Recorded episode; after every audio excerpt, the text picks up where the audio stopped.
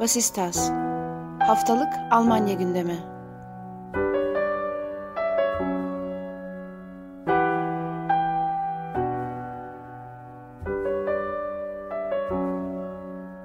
Herkese merhaba. Vasistas'ın 6. bölümüne hoş geldiniz. Ben Akın Art. Bu hafta Ali Sözen'le birlikte sizler için Almanya'nın gündemini değerlendireceğiz. Bu hafta yine iki kişiyiz. Hazır iki kişi olmuşken Ali'nin geçen hafta önerdiği Kühnert ve SPD zirvesi tartışmasını bizim eski formatındaki Vasistas'ta en sevdiğimiz tartışmalardan birini bu haftaya da taşımaya karar verdik. Elbette yeni kurulan hükümet de gündemimizin bir parçası olacak doğal olarak. Bu gündemden kaçmamız da çok mümkün değil. Fakat önce alıştığınız gibi haber bültenimizde devam edeceğiz. Almanya'da yeni hükümet kuruldu. Almanya'da Sosyal Demokratlar, Yeşiller ve Hür Demokratlar tarafından kurulması beklenen yeni hükümet resmen kuruldu. Sosyal Demokrat Olaf Scholz, Almanya'nın yeni başbakanı oldu. Scholz, başbakanlık yemininden Tanrım bana yardım et ifadesini çıkardı. Yeni başbakan Scholz, başbakanlık yemininde opsiyonel olarak yer alan Tanrım bana yardım et ifadesini kullanmadı. Merkel'in selefi Schröder da yemin ederken bu ifadeyi kullanmamıştı. SPD'li Karl Leuterbach yeni Sağlık Bakanı oldu. Sosyal Demokrat Parti SPD'nin sağlık politikacısı Karl Leuterbach yeni Almanya kabinesinin Sağlık Bakanı oldu. Lauterbach, Covid-19 pandemisi süresi boyunca yaptığı açıklamalarla adından en çok söz ettiren isimlerden biriydi. Yeni hükümette kadın erkek eşitliği sağlandı. Yeni Alman hükümetinde 8 erkek ve 8 kadın bakan yer alıyor. Böylece kadın ve erkeklerin eşit olarak temsil edildiği ilk Alman hükümeti olarak tarihe geçti. SPD zirvesinde değişiklik. SPD'de Zaskia Esken ile birlikte eş başkanlık görevini yürütecek yeni isim, delegelerin %86.3'ünün oyunu alan eski genel sekreter Lars Klingbeil oldu. Klingbeil'den boşalan genel sekreterlik koltuğuna ise Kevin Kühnert oturdu. Deutsche Bahn trenlerde denetimi yükseltiyor. Deutsche Bahn 8 Aralık'tan itibaren trenlerde denetimi yükseltme kararı aldı. Deutsche Bahn görevlileri bundan sonra bilet kontrolü sırasında yolcuların aşı ve test belgelerini de kontrol edecek. Bu kontroller daha önce güvenlik personeli tarafından yapılıyordu. Kretschmann'a suikast hazırlığı yapan aşırı sağcı grup yakalandı. Saksonya Eyalet Başbakanı Hristiyan Demokrat Parti CDU'lu Mihail Kretschmann'a suikast hazırlığı yaptığı belirtilen bir grup aşırı sağcı, terörle mücadele ekipleri tarafından yakalandı. Meclis, belli meslek gruplarına aşı zorunluluğu teklifini kabul etti. Meclis, belli meslek gruplarına aşı zorunluluğu teklifini kabul etti. Almanya Federal Meclisi, sağlık çalışanları ve bakım evleri gibi yerlerde çalışanların COVID-19'a karşı zorunlu olarak aşılanmalarını talep eden teklifi kabul etti. 571 vekil teklife evet oy verdi. Aşı karşıtlarından farklı şehirlerde protesto. Aşı karşıtları Almanya'nın pek çok şehrinde protesto gösterisi düzenledi. Gösterilerin en büyüğü Hamburg'da gerçekleşti. Polisin aktardığına göre yaklaşık 8 bin kişinin katıldığı gösteride herhangi bir çatışma yaşanmadı. Weimar İnsan Hakları Ödülü Selahattin Demirtaş'a verildi. Almanya'nın önemli ödüllerinden biri olarak kabul edilen Weimar İnsan Hakları Ödülü, 5 yıldır cezaevinde bulunan HDP eski eş genel başkanı Selahattin Demirtaş'a verildi. Evet, şimdi bu hafta değineceğimiz tartışmalara geçelim. Fakat tartışmalara geçmeden önce bir hatırlatma yapmak istiyorum. Bizlere her zaman sosyal medya hesaplarımızdan zaten ulaşabilirsiniz. Bunun yanı sıra vasistas.outlook.de üzerinden bize mail atarak da programla ilgili önerilerinizi, tartışmamızı istediğiniz yeni konu başlıklarını daima bize iletebilirsiniz. Kesinlikle dikkate alacağımızdan ve bu tarz geri bildirimlerden her zaman hoşnut olacağımızdan hiç şüpheniz olmasın. Olumlu veya olumsuz olmasının hiçbir önemi yok. Bizimle paylaşmanız, görüşlerinizi ve önerilerinizi bizi çok mutlu edecektir. Şimdi ilk gündemimize ufak ufak geçelim istersen Ali. Programın başında da söylediğim gibi. SPD yeni zirvesini yeni liderliğini belirledi. Şu ilginç bir durum. Normalde biz yönetim değişikliklerini kaybeden partilerde görmeye alışız. Yani bir parti başarısız olur, tepede bazı isimler değişir vesaire. Fakat SPD örneğinde bunun tam tersi bir durum söz konusu. SPD'yi %12'lerden 13'lerden iktidar olacak bir konuma getiren bir liderlik vardı. Esken ve Boryan tarafından yürütülen. Esken hala yerinde duruyor. Boryan da zaten bir başarısızlık veya kendisine bir fatura kesildiği için gitmedi ama yerine daha genç birilerine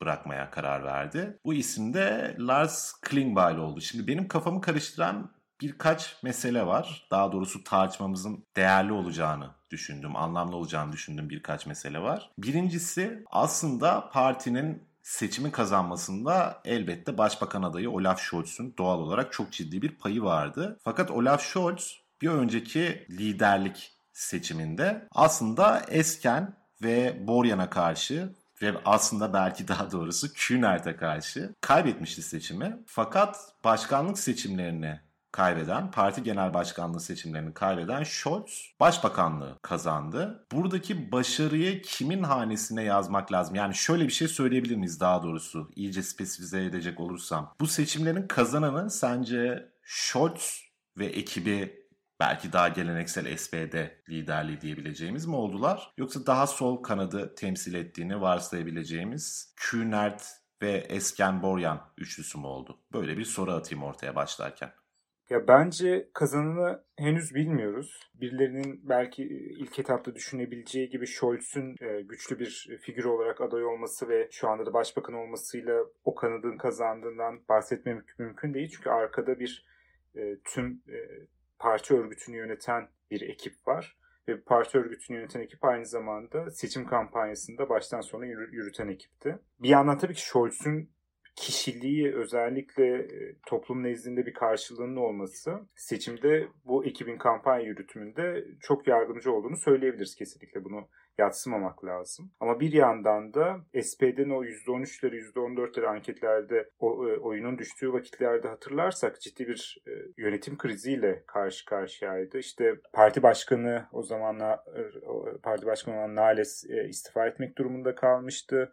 Bir önceki seçimde çok e, umutlar bağlanılan ve yine de e, çok ciddi bir aslında o yaratılan umutları karşılayamayan bir seçim sonucu vardı Schulz'le beraber tepe adayı olan. Böyle bir e, birkaç ardı ardına başarısız hamleden sonra iyice dağılmış halde ve yani şimdi SPD gibi eski büyük partilerde işte kanatlar ve işte kanatlar arası kişiler arası gerilimler vesaire bunlar biraz sertleştiği zaman iş tamamen parti içindeki düşmanlık ya da e, husumet diyelim diğer partilerle olan husumetin bile önüne geçecek ölçüde sert olabiliyor. Ve bu da tabii ki genel olarak partinin kendisine zarar veriyor en başta. İki sene önce yapılan e, kongrede ortaya çıkan durumda ilk turda işte eş başkanlık da ilk defa o kongrede gelmişti. Toplamda yanlış hatırlamıyorsam 7 ya da 8 aday vardı ilk turda yarışan. Bunlardan biri hatta Lauterbach da o e, adaylardan bir tanesi o zaman. Tabii ikinci tura e, iki aday grubu kaldı diyelim. E, bir tanesi Olaf Scholz ve bugün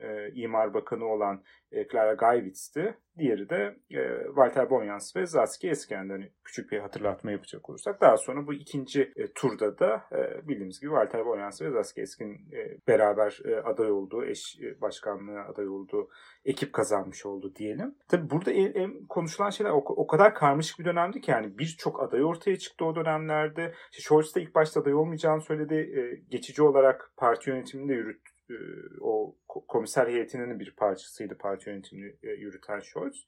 Daha sonra o da aday oldu. Kühnert'in bir ara başkanlık için dahi adaya geçti ki Kühnert o zamanlar daha da yani e, genç sosyalistlerin yani SPD'nin gençlik örgütünün lideriydi. O zamanlar daha 30 yaşındaydı. Daha şimdi bugün 32 yaşında. O zamanlar daha da gençti. Daha da tecrübesizdi. Yani çıkıp yaptığı açıklamalarda da bazen nasıl diyelim acemilikler ortaya çıkabiliyordu. O dönemde ama nihayetinde işte bunlar konuşulurken ortaya şöyle bir tablo çıktı. Yani burada ben 2 sene önce, 3 sene önce e, belki de 2-2,5 sene önce yapılan bir e, plan görüyorum. Şimdi Kühnert parti içerisindeki sol kanadın te- temsilcisi, işte gençlerin temsilcisi. Zaten geleneksel olarak gençlik örgütü her zaman SPD'den çok daha sol bir yerde durur. Yani bu e, partinin... Bu bütün sosyal demokrat partilerde herhalde evet, aynen öyle yani e, muhtemelen. Ve e, onların da temsilcisi ama bir yandan işte e, Zaski Esken de böyle biraz daha solda konumluyor kendini. E, ama mesela Lars Klingbeil, e, oradan e, genel sekreter olan e, ve bugün de eş genel başkan olan Klingbeil, partinin sol cephesinde direkt olarak konumlayabileceğimiz bir yerde değil. Hatta aksine partinin muhafazakar kanadına daha yakın bir yerde. Yani e, biraz da partinin ekonomik kanadı da var mesela işte Scholz'un e, vesaire oldu. Mesela Klingbeil daha başka bir yerde atıyorum. Kendisi bir asker çocuğu da olduğu için de e, sürekli e, Almanya'daki komutanlarla işte atıyorum askeri birlikleri ziyaret etmesi vesaire. Hatta bir ara savunma bakanlığı da gündeme geldi. O kanada daha yakın diyelim. Klingbeil'in e, bir gün İçişleri Bakanı olması ya da Savunma Bakanı olması kimse için şaşırtıcı olmaz da diyeyim hatta. Ama orada bir plan çıktı ortaya muhtemelen. Muhtemelen de bunun Kühnert ve Klingbeil'in işbirliğinde çıkan bir plan olduğunu düşünüyorum. Yani partideki farklı iki kanının birleşerek yani iki kanının önemli iki figürünün birleşerek partiyi kurtarması gibi adeta. Bir plan çizdiklerini düşünüyorum. Bu planda da kendilerini yıpratıp öne atmak ve o andaki kendileri üzerine dönecek tartışmaları engellemek yerine partide biraz daha mesela Walter Borjans eski Kuzeyden Westfalia eyaletinin eski maliye bakanıydı. Bir, bir yandan biraz tanınırlığı vardı ama öyle çok o da önde gelen figür değildi ama tartışmaya biraz daha kapalı bir figürdü. Biraz daha nasıl diyeyim emekliliğe yakın bir figürdü hatta. Zaten e, bu, e, bu, bu senede bıraktı. Emekli oldu diyelim e, siyasetten. Zaski Esken de biraz daha nasıl diyeyim çok parlak figür değil ama yani e, tartışmaya açık ama yine de atıyorum Kühnert'ten, Klingbeil'den o dönem için daha az e, tartışılacak figürdü. Biraz daha iki tane nasıl diyeyim temiz geçmişe sahip aday ortaya çıkarttı bu ekip. Ve bu bunlar kazandı. Scholz'e karşı kazandı. Yani partinin biraz daha SP'nin içerisinde hatta biraz daha merkeze yakın ya da finansal olarak biraz daha sağa yakın belki ekibe karşı kazandılar. Ve buradan çık ortaya çıkan sonuç da belki bu, bu e, Walter Bonjans'ın bugün istifa edeceğini e, Kühnert ve Klingbeil o gün biliyor olabilirlerdi bilmiyorum. Ama bu, bugünden bakınca sanki biliyorlarmış gibi geliyor. Çünkü orada bir şeyi başlattılar. Bir süreç başlattılar. Bir siyasal kampanya süreci başlattılar. Hatta burada işte beraber işte Kühnert ile Klingbeil'in beraber e, podcastleri, beraber Instagram canlı yayınları falan sürekli güncel konuları haftalık olarak konuştukları ve bir yorum getirdikleri ve çok iyi de e, enerjisi olan bir ikili. Birbirini tamamlayan uyumlu bir ikili. İkisi de genç zaten. Kling, aralarında 10 yaş olması lazım. Kühnert 32 yaşında. Klingbeil de sanırım Yusos'tan gelme bir evet. e, figür Hı-hı. değil mi? E, Klingbeil'in biraz daha gençliği daha şey e, daha böyle rockçı bir arkadaş böyle e, işte kaş piercingleri falan böyle gitarist vesaire öyle şey e, cool bir arkadaş hatta Erdoğan'ın e, eski fotoğrafları gösterilip biraz nasıl diyeyim espriler de yapılıyor üzerine. e, şey ikisi de tatlı güzel figürler esasında. Yani şimdi Almanya'daki özellikle genç kuşak arasında kimsenin itirazın olabileceği figürler değil. Ve bunu bazı e, popüler yayınlarda, podcastlerde falan dinlemek de mümkün. Ana konusu e, politika olmayan başka yayınlarda da e, onlara bir övgü bul- bulmak mümkün. Neyse yani o orada bir plan çizildi belli ki o zaman için. Ve e, riskli de bir plandı ama e, planın ana özelliği partiyi tek bir çatı altında birleşir, e, birleştirerek biraz daha kendi içerisinde yapacağı tartışmaların önüne geçerek ve sonraki ilk adım olarak da şunun yapılması ve çok erken yapılması çok akıllı bir siyasal kampanya e, hamlesiydi esasında. Scholz'un ilk aday olarak ortaya çıkar. SPD seçim programını en erken açıklayan parti oldu geçen sene. Scholz'u aday olarak çıkarken parti içerisindeki nasıl yönetime risk e, teşkil edebilecek figürlerle biraz da ayrışmış da oldular ve şöyle akıllı bir taktik izlediler. Dediler ki biz parti yönetimiyle artık hükümet düzlemini ayırıyoruz. Yani e, yani Scholz'un başbakan olması parti eş başkanı olmayacağı anlamına geliyor. Bunu bakan seçiminde de aynısını tekrar ettiler. İşte e, eskinin e, bakanlığı gündeme gelince e, şöyle bir açıklama oldu. Eğer kabineye giren bir üye e, parti örgütünün başında olmayacak. Yani eş başkan ya da e, ne, ne diyelim e, genel sekreter vesaire bu pozisyonlarda yer almayacak insanlar bakanlar. Yani biraz daha böyle nasıl diyeyim hatta bugün pardon dün Kühnert'in açıklamasında şöyle bir şey var. Partinin işte e, kabinedeki kısmını partinin elleri olarak yani partinin eli kolu gibi. E, ama parti örgütündeki kısmı da partinin kalbi ve beyni gibi görüyor.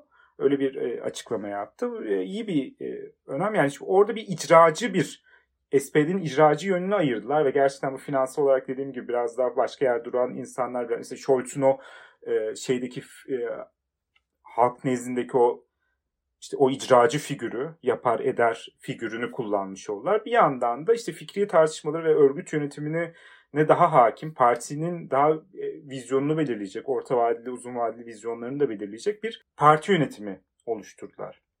Bu tabii şöyle e, şey konfor alanını da sağlıyor. Birbirlerine muhalefet de yapabilirler. Yarın bir gün SPD sıkıştığı zaman SPD parti yönetimi kendi başbakanını eleştirebilecek bir konuma da geliyor. Bir konforlu da bir alan sağlıyor parti esasında. Evet, evet. Buna gelecektim aslında ben de. Bir önceki koalisyonda da yine Vasistas'ta da konuştuğumuz konulardan bir tanesiydi. Bu zaman zaman olumsuz olarak seyredebilecek bir şey belki. Parti içerisinde bir tür ikililik görüntüsü oluşturuyor çünkü ama SPD'nin hem muhalefet hem iktidar olmak gibi bir e, ikili pozisyonu yürüttüğünü görmüştük bu süre boyunca. Bu tam tersi bir sonuca da yol açabilirdi, ters tepebilirdi. Fakat bu gerilimden bir şekilde olumlu olarak beslenip iktidara gelmeyi başardı SPD bir önceki seçimlerde. Fakat e, şu anda şöyle bir durum söz konusu. İlkinde mesela sol kanadın büyük koalisyona, CDU ile kurulacak koalisyona başından beri karşı olduğunu biliyorduk. Böyle bir söylemleri vardı. İktidar kurulduktan, koalisyon kurulduktan sonra da Kühnert'in zaman zaman bu görüşünü dile getirmekten çekinmediğini görüyorduk.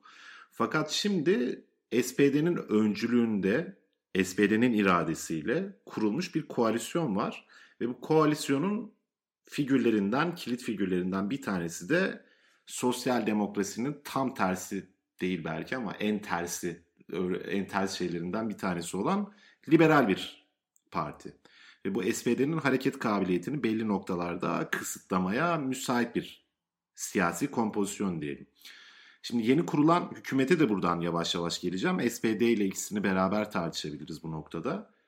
Yeni kurulan hükümet pek çok açıdan ne denir? Politikli korekt bir hükümet işte. Altı kadın, yani kadın erkek dağılımının eşit olarak e, gözüktüğü, işte göçmen Cem Özdemir gibi bir figürün konulduğu vesaire. Yani vitrin olarak çok düzgün çizilmiş bir vitrin. Hem Almanya açısından hem liberter ve sosyal sayılabilecek belli açılardan bir hükümet açısından. Fakat politika söz konusu olduğunda daha önce de konuşmuştuk zaten belli gerilimleri de içerisinde taşıyor. Şimdi bu elbette yeşillere de zarar verebilecek, FDP'ye de zarar verebilecek bir politik gerilim.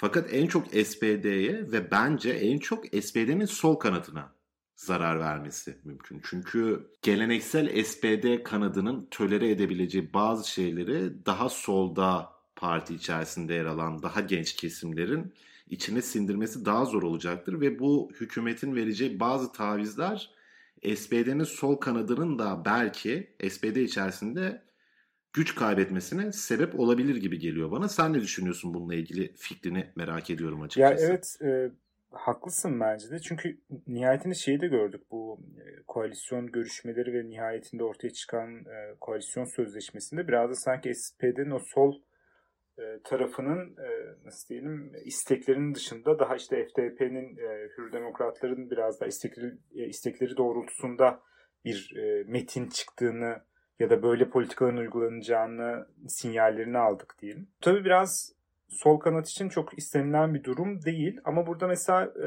Kühnert yine bir röportajında söyledi özellikle dikkat et, bir, bir, biraz da komik de bir durum onu belki aktarmakta fayda olabilir. FDP ile yapılan koalisyonda sürekli eleştirel kalmak gerektiğinden bahsediyor ve bir yandan da e, şunu söylüyor e, özellikle bu çalışma gruplarında koalisyon e, görüşmeleri sırasında çok Kafkaesk durumların yaşandığından bahsediyor. Yani SPD'nin bu mesaj bir örnek vermiş. SPD'nin önerisi olan bu 400 bin senede 400 bin konut yapılacak. Bundan 100 bini de kamu teşvikli konutlar olacak. Yani sosyal konut dediğimiz bir, bir takım e, serbest piyasa içerisinde konut kiralamakta zorlanan insanların kiralayabilecekleri büyük konut yapıların yapılmasından vesaire bahsediyoruz. Bunların kamu teşvikiyle yapılması. E, bunu e, FTP'ye şöyle açıklamak zorunda kaldıklarını söyledi. FTP bunu şöyle anlamış e, kamu teşvikli konut deyince. Siz e, özel kişisiniz. Tek katlı müstakil evinizi yapacaksınız villa tipi.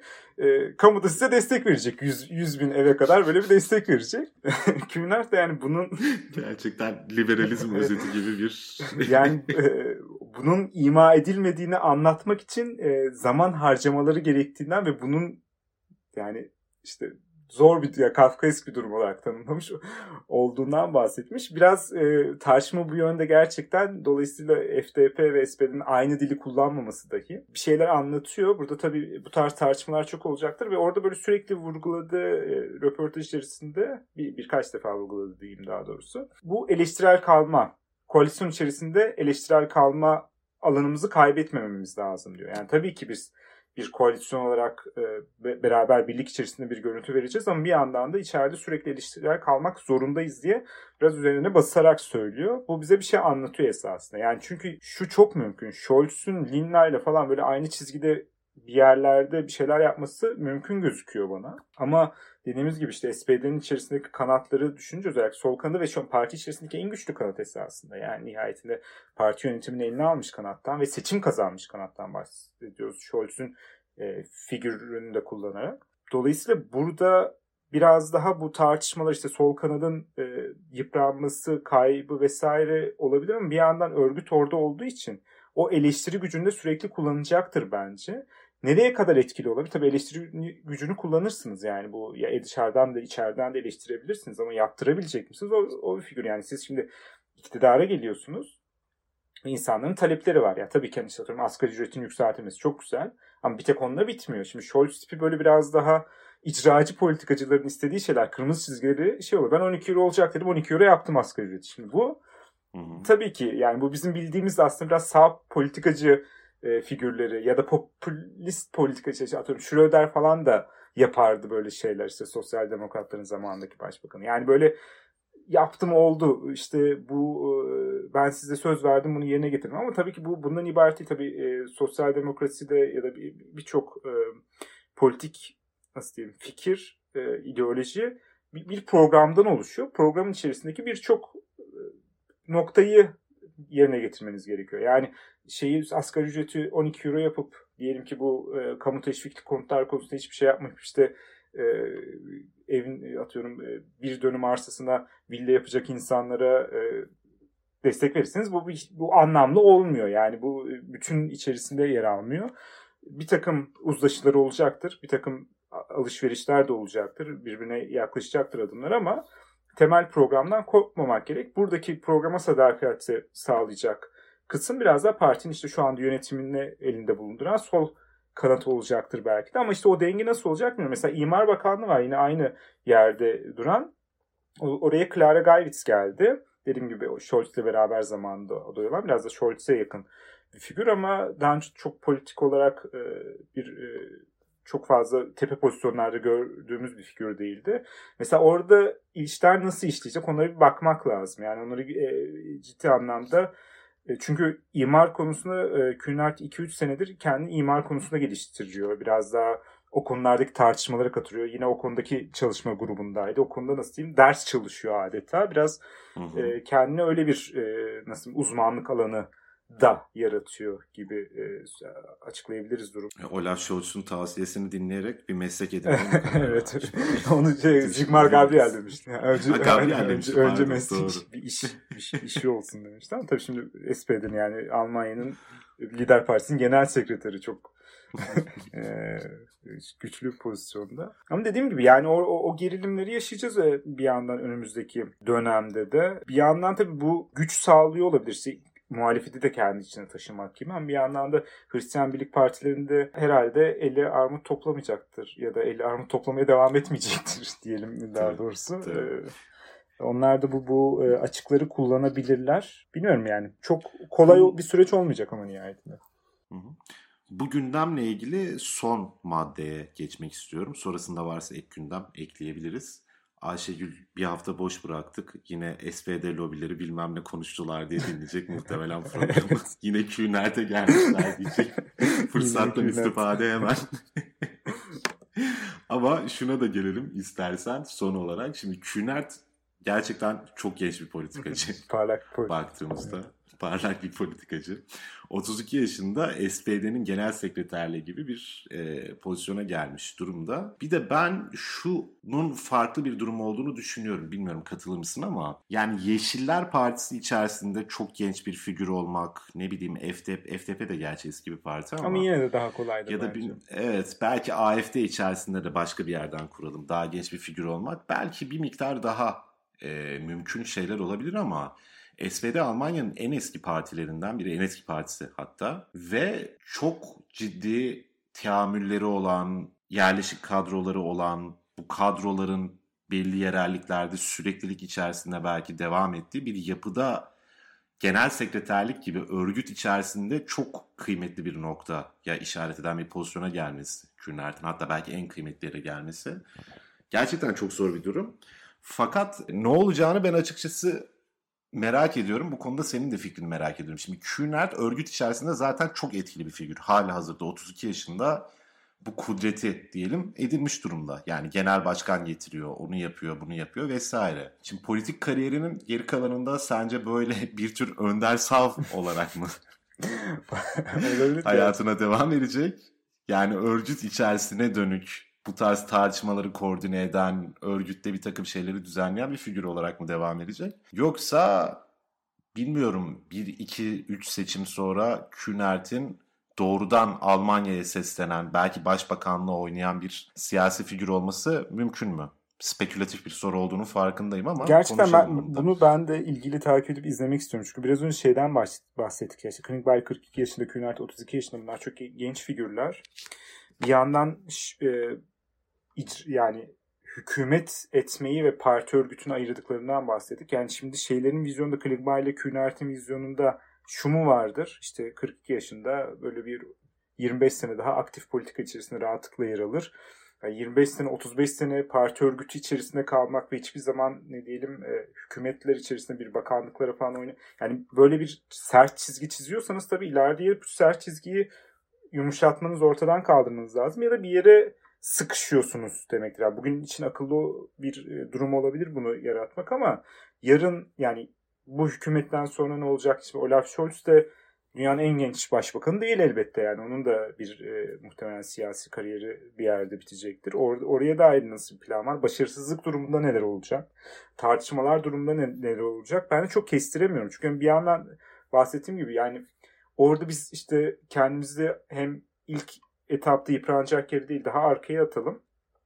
E, hem daha az yıpranalım hem de oyun kurucu olalım e, bakış açıları var gibi ve mantıksız değil tabii ki ama bir yandan da e, kararları Olaf Scholz verecek. Bu kimse yani bir de bir, bir popülariteye ulaştıktan sonra muhtemelen Klingbeil'de Kühnert'i de daha az dinleyecektir ki ben çok dinlediğini de düşünmüyorum çoğu noktada. Şimdi burada belki gücü bir şekilde oradaki gücü elde edip yine şu çiz, şey çizgisini de ortadan kaldırıp ya da atıyorum bir gün o oraya gelirse iş Klingbeil bundan ya da Kühnert bundan çok emin olursa tepe adaylığı yani ya da başbakanlık, bakanlık gibi pozisyonlara aday olup parti örgütündeki görevlerinden istifa edip oraya gidebilirler. Ama bunu ben ikisinin de çok emin olmadan yapacaklarını düşünmüyorum. Bunu da nereden çıkartabiliriz? O geç, iki sene önceki parti krizi içerisinde yani Kühnert belki aday olsa kazanacaktı sahiden. Yani o, o karmaşanın içerisinde olabilirdi. Çok mümkündü bu. Ya da Klingbeil'da. Ama beklemeyi tercih ettiler. Böyle kendilerini ilk etapta ortaya atıp ya bu e, Kühnert belgesini geçen hafta önerdik onu tekrar e, izlemek isteyen. Orada çok çok fazla detay var gerçekten bu işin nasıl yürüdüğüne dair ve bahsettiğin e, şeye dair de çok işte SPD'nin eski bir parti olması ve bunun içerisinde var olma çabaları her şeyi tabii ki göremiyoruz ama işte 2-3 senedir takip eden bir gazeteci ekibinin e, nasıl diyeyim çektiği belgesel. Orada çok fazla detaya tanıklık edebiliyoruz. Orada Kühnert'in gerçekten başarılı bir e, parti içi başarılı bir politikacı olduğunu da özellikle çok ciddi anlamda gözlemlemek mümkün. Verdiği tepkiler, öğrenmesi, kendi geliştirmesi, o toyluklarını, acemiliklerini gittikçe azaltması vesaire vesaire. Ve süreci iyi yönetmesi ve bir yandan da işte iyi bir konuşmacı olması, parti örgütünün dilini çok iyi kullanıyor olması birçok bir avantajı var. Ama dediğim gibi bunları uzun vadede nereye oturtacaklarını ben de çok kestiremiyorum. Şu an çok sağlam bir pozisyonda değiller. Bir başarı var ortada. Ama başarı ne bileyim %30'lar %40'larda olan bir başarı değil yani. Gerçekten SPD tarihinin en az oylarından birini alarak birinci parti olarak çıktılar. Yani hani bu kırılgan bir başarı evet, belki. Kırılgan bir başarı evet. Yani güzel bir tanım oldu. Yani böyle bir başarının üzerine bir şeyler inşa edecekler. Bakalım yani ben e, ben sorununu cevaplayamadım. Çünkü ben de çok merak ediyorum. Kestiremiyorum nereye varacaklarını, planları ne olacağını. Ama bir tek dediğim gibi söylemek istediğim şey şuydu. Çok somut başarı ihtimalleri olmaksın ben bu iki figürün de kendini çok yıpratacağını düşünmüyorum. Hı hı. İkisi de siyaseti genç de olsalar ciddi oranda öğrenmiş isimler olduğu için ben de zannetmiyorum.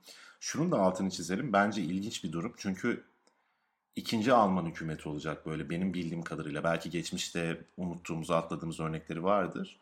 Fakat ikidir başbakanların bağlı bulundukları siyasi partinin genel başkanlık görevini yürütmediğini görüyoruz. Angela Merkel de bir önceki hükümette böyle bir konumdaydı. Bunun ona belli açılardan serbestiyet sağladığını da söylemek mümkün belki. Fakat bazı parti içi tartışmalarda onlara müdahale etme kanalında da belki elini kolunu bağlayan bir şeydi. Bu daha az gözlemlemesi mümkün bir şey ama tahmin edilebilir bir durum. SPD açısından da böyle bir durum söz konusu şimdi. Olaf Scholz SPD'nin başbakanı fakat SPD'nin genel başkanı değil. Bu durum Alman siyasetinde belki de daha sık görmeye başlayacağımız bir durum da olabilir ilerleyen süreçlerde. Bunu da bir not olarak düşelim kapatmadan önce. Senin eklemek istediğin bir şey var mı? Bu Yeşiller de benzer bir şey yapacak diye biliyorum. Yani Yeşillerde de e, te, bakan olanlar parti yönetiminden e, ayrılacak diye biliyorum. Yani genel olarak böyle Hı-hı. bir eğilim olduğundan bahsediyorum. İkisi de ayrı iş. Bunları da düşünebiliriz bu arada gerçekten. Bir bakanlık yönetmekle bir parti yönetmek. Çünkü parti de çok büyük bir kurum esasında. Yani o kurumu yönetmek başka bir şey. Kendi bütçesi olan, kendi personeli olan vesaire ve bir yandan siyasal hedefleri olan belki hani bir bakanlık ya SPD herhalde çoğu bakanlıktan büyüktür. Yani o özellikle küçük bütçeli bakanlıklardan büyüktür. Yani o e, ikisi de e, kıyasladığınız zaman iki örgüt yönetmek de kolay değil herhalde. Yani bunun bu faydalı olabilir. Figür zenginliği yaratır bir yandan. Profil zenginliği yaratır. Hı Ortada işte yıprananlar olduğu zaman geçecek. Biraz da renklendirir bence politik ortamı. Ve biraz da sağlıklı yönetimi de arttırır bence. Yani o kadar büyük kurumları e, tek kişiye vermektense daha fazla figüre dağıtmak bence daha faydalı olabilir. Bu organizasyon açıdan tabii ki. Politik açıdan başka şeylerden bahsedebiliriz. Evet evet ama siyasete de bir model olabilir. Sadece Almanya siyasetine değil belki başka ülkelere de model olabilir. O yüzden altını çizmek iyi olur diye düşündüm. Son olarak var mı eklemek istediğim bir şey? Yok, Kapatalım. Gerçekten Yine yarım, saat, yarım saat Kühnert konuştuk bunu. evet. evet. Ay, bunu kendimize yasaklayalım. Bir evet. SPD, şey... bir daha SPD lobileri ve iç siyaseti konuşmayı bir süre yapmayalım. Her şey bir gelmeyince hemen böyle şımarıp yarım saat SPD Kühnert konuşmuş olduk. Bakalım o zaman istiyorsanız görüşmek üzere. Hoşçakalın demiş olalım. Görüşmek üzere.